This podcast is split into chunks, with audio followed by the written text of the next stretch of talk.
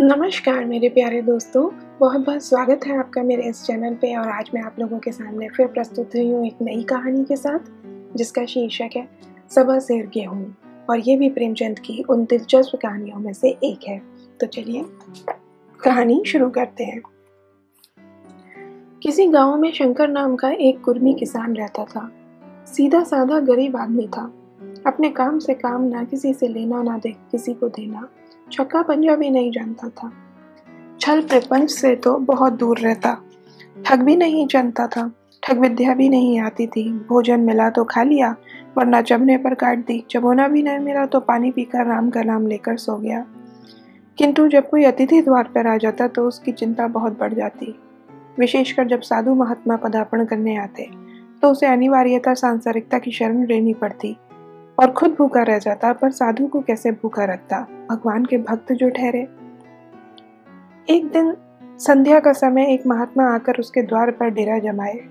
तेजस्वी मूर्ति थी, पीतांबर गले में, जटा सिर पर, पीतल का कमंडल हाथ में, खड़ाऊ पैर में, ऐनक आंखों में। संपूर्ण वेश उन महात्माओं का सा था जो रईसों के प्रसाद से तपस्या, हवा गाड़ियों से देवस्थान की परिक्रमा और योग सिद्धि प्राप्त किया करते थे।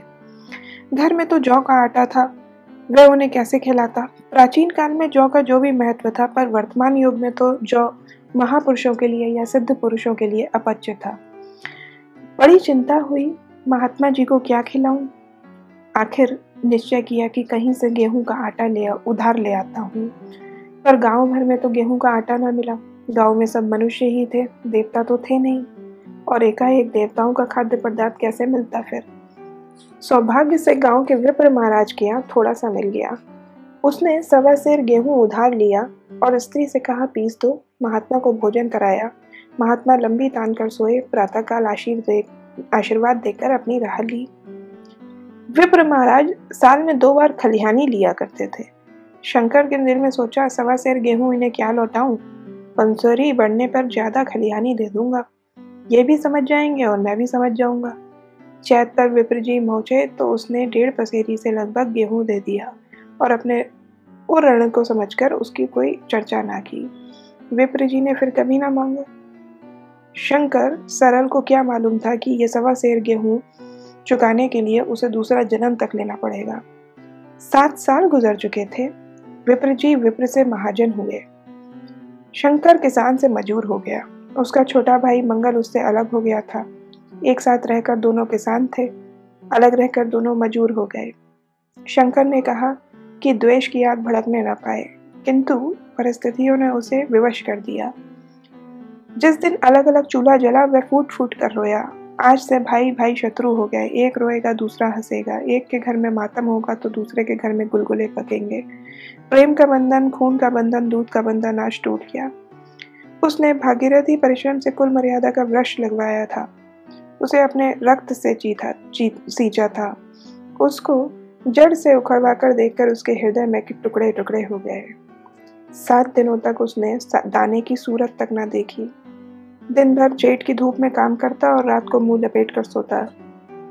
इस भीषण वेदना और दुस्साहस कष्ट के रक्त को जला दिया था। मांस और मज्जा घुल हो गया था। बीमार पड़ा तो महीनों खाट से उठ ना पाया। अब गुजर बजर कैसे हो। 5 बीघे में आधे रह गए थे, एक बैल रह गया था, खेती का क्या खाक हुआ। अंत तो यहाँ तक नौबत आ पहुँची कि खेत खलिहान सब मर्यादा रक्षा तक ही रह गई थी। सच तो ये था कि जीविका का भार मजूरी पर आ पड़ा। 7 वर्ष बीत गए थे। एक दिन शंकर मजूरी करके लौटा तो राह में विप्र जी को टोक कर कहा, शंकर कल आकर के अपने बीज बेग का हिसाब कर लेना। तेरे यहाँ 5.5 मन गेहूं सबके कब के बाकी पड़े हुए हैं और तू देने का नाम ही नहीं लेता। हजम करने का मन है क्या। शंकर ने चकित होकर कहा, मैंने तुमसे कब गेहूं लिए थे और 5.5 मन हो गए। तुम भूलते हो, मेरे यहाँ किसी का छटांग भर का अनाज नहीं और ना पैसा उधार। विप्र जी महाराज, इस नियत के ही तो तुम ये फल भोग रहे हो कि खाने तक को ना जुड़ता। ये कहकर विप्र जी ने उस सवा सेर गेहूं का जिक्र किया जो आज से 7 वर्ष पहले शंकर को दिए थे। शंकर सुनकर हवाक रह गया। ईश्वर, मैंने इन्हें कितनी बार खलिहानी दी, इन्होंने मेरा कौन कौन सा काम कर दिया। जब पोथी पत्रा देखते शायद सुगंध विचारने पर द्वार पे आते तो कुछ न कुछ दक्षिणा दे ही जाते।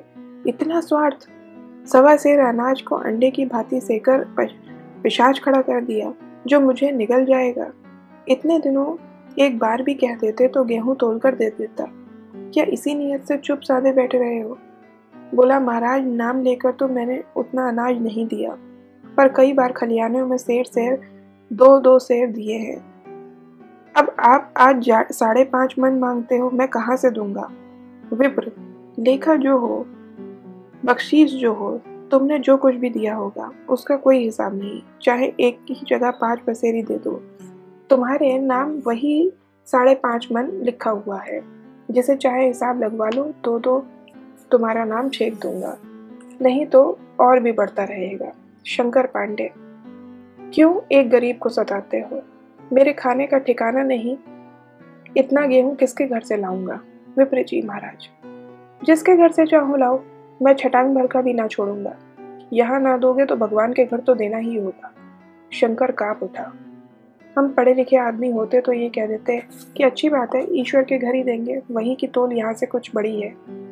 कम से कम इसका कोई प्रमाण हमारे पास तो नहीं, फिर उसकी क्या चिंता। किंतु शंकर इतना तार्किक, इतना व्यवहार चतुर ना था।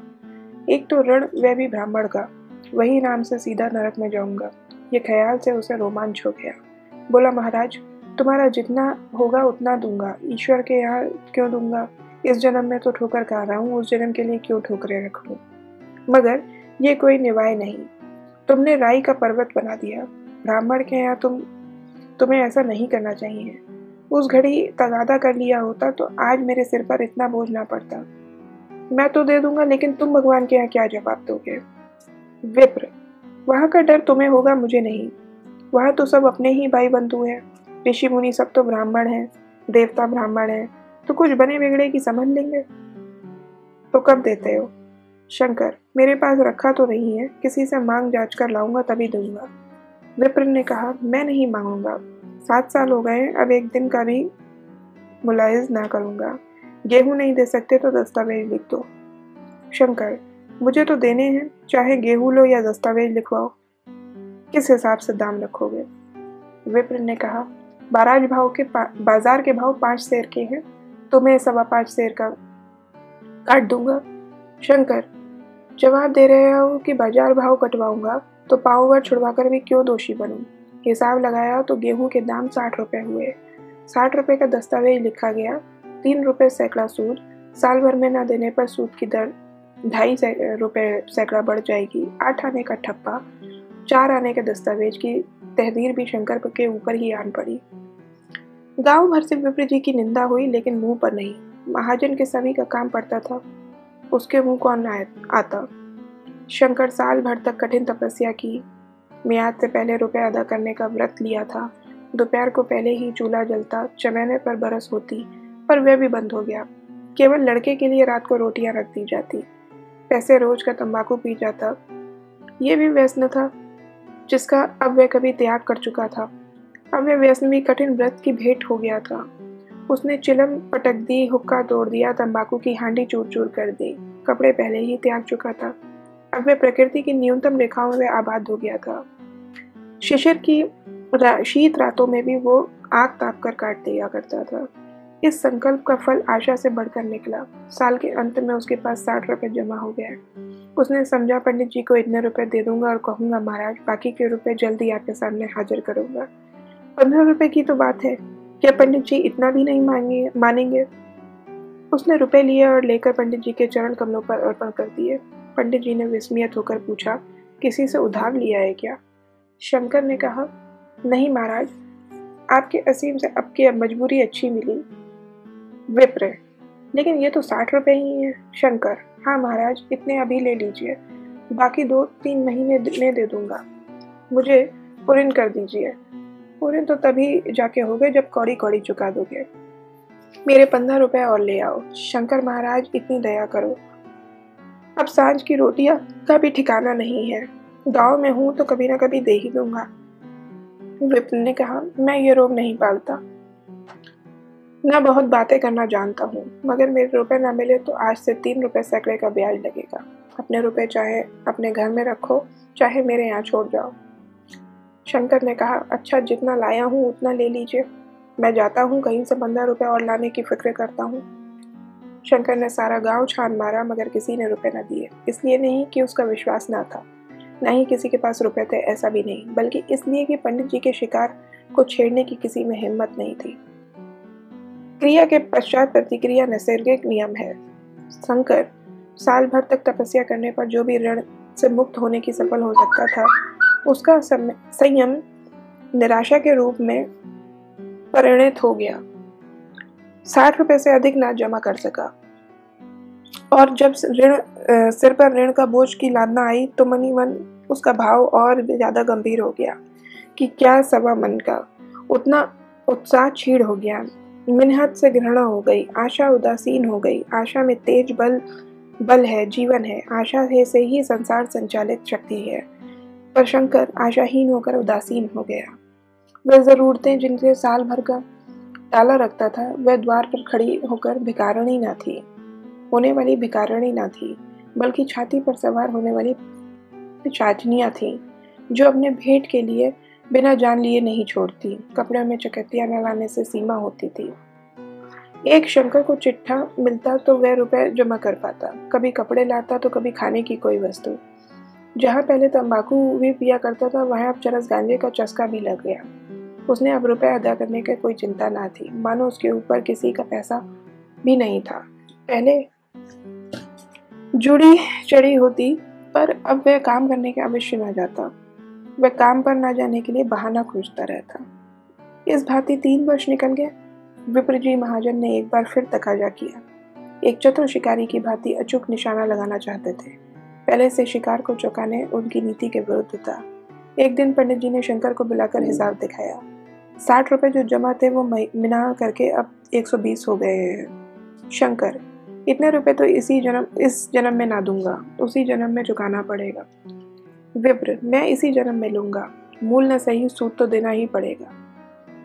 शंकर, एक बैल है वो ले लीजिए, मेरे पास रखा ही क्या है। विप्र, मुझे बैल बदिया लेकर क्या करना, मुझे देने को तुम्हारे पास बहुत कुछ है। शंकर ने कहा, और क्या है महाराज। विप्र ने कहा, कुछ है, तुम तो हो, आखिर तुम भी कहीं मजूरी करने जाते ही हो। मुझे भी खेती के लिए मजूर रखना पड़ता है। सूद में तुम्हारे पास तुम काम किया करना, मैं तुम्हें जो है सूद में बली कर दूंगा, और सुविधा को मूल ना देना पड़ेगा। सच तो ये है कि तुम किसी भी जगह मजदूरी करने जाओगे तो तुम्हें कुछ ना कुछ तो रुपए देने के चुकाना ही पड़ेगा। तुम्हारे पास कोई जायदाद नहीं है, इतनी बड़ी गठरी किसके एतबार मैं छोड़ूंगा, कौन इसका जिम्मा लेगा। तुम मुझे महीनों महीनों सूद देते रहना, और कहीं कमा कर जो तुम भी मुझे सूद नहीं दे सकते तो मूल को कौन कहे। शंकर, महाजन, सूद में तो काम करूंगा और खाऊंगा क्या। विप्र जी, तुम्हारी घरवाली है, लड़के हैं, क्या वे हाथ पाँव कटा थोड़ी बैठे हैं। रहा मैं तुम्हें आधा 100 सेर कलेवे के लिए दे दिया करूँगा, ओढ़ने के लिए साल में 1 कंबल पाओगे, और मिर्जाई भी बनवा दूंगा, और क्या चाहिए। ये सच है कि कुछ लोग तुम्हें 6 आने देते हैं, पर मेरी गरज नहीं है, मैं तो तुम्हें रुपए भरने के लिए रखता हूँ। शंकर ने कुछ देर तक गहरी चिंता में पड़े रहने के बाद कहा, महाराज, ये तो जन्म भर की गुलामी है। विप्र, गुलामी समझो या मजूरी, मैं अपने रुपए भरने के लिए तुमको ऐसे नहीं छोड़ूंगा। तुम भरोगे या तुम्हारा लड़का भरेगा। हाँ, जब कोई ना रहेगा तो बात अलग है। ये निर्णय की कहीं अपील ना थी। मजूरी की जमानत कौन करता, कहीं शरण भी ना थी, भागकर कहाँ जाता। दूसरे दिन उसने विप्र जी के यहाँ काम करना शुरू कर दिया। 1 सेर गेहूं की बदौलत उम्र भर की गुलामी की बेड़ी पैरों में डालनी पड़ी। उस अभागे को अब अगर किसी विचार से संतोष होता तो ये था कि वह पूर्व जन्म में किसी संस्कार को भोग रहा है। स्त्री को वो काम करने पड़ते जो उसने कभी ना किए। बच्चे दोनों तरसते थे, दाने को तरस गए, लेकिन शंकर चुपचाप देखने के सिवा और कुछ कर भी क्या सकता था। वह गेहूं के दाने किसी देवता के शाप की भांति पूरे जीवन ऐसे सिर से ना उतार सका। तो ये थी आज की 1 सेर गेहूं, मुंशी प्रेमचंद की लिखी हुई बेहद दिलचस्प कहानी, जिसने उस सच्चाई को खोला जो अक्सर बहुत सारे लोगों पर आता है अलग अलग रूपों में। तो मैं आशा करती हूँ कि आपको ये कहानी पसंद आई होगी। पसंद आई तो सब्सक्राइब कर दीजिएगा, शेयर करिएगा, लाइक करिएगा और ज़्यादा से ज़्यादा अपने दोस्तों के साथ और फैमिली मेम्बर्स के साथ शेयर करिएगा। तो चलिए मिलती हूँ मैं आपसे दूसरी कहानी में। जब तक के लिए मुझे विदा दीजिए और नई कहानी, एक अच्छी और कहानी के साथ प्रस्तुत हूँ, उसके लिए अपना ध्यान रखिए। चलिए मिलते हैं।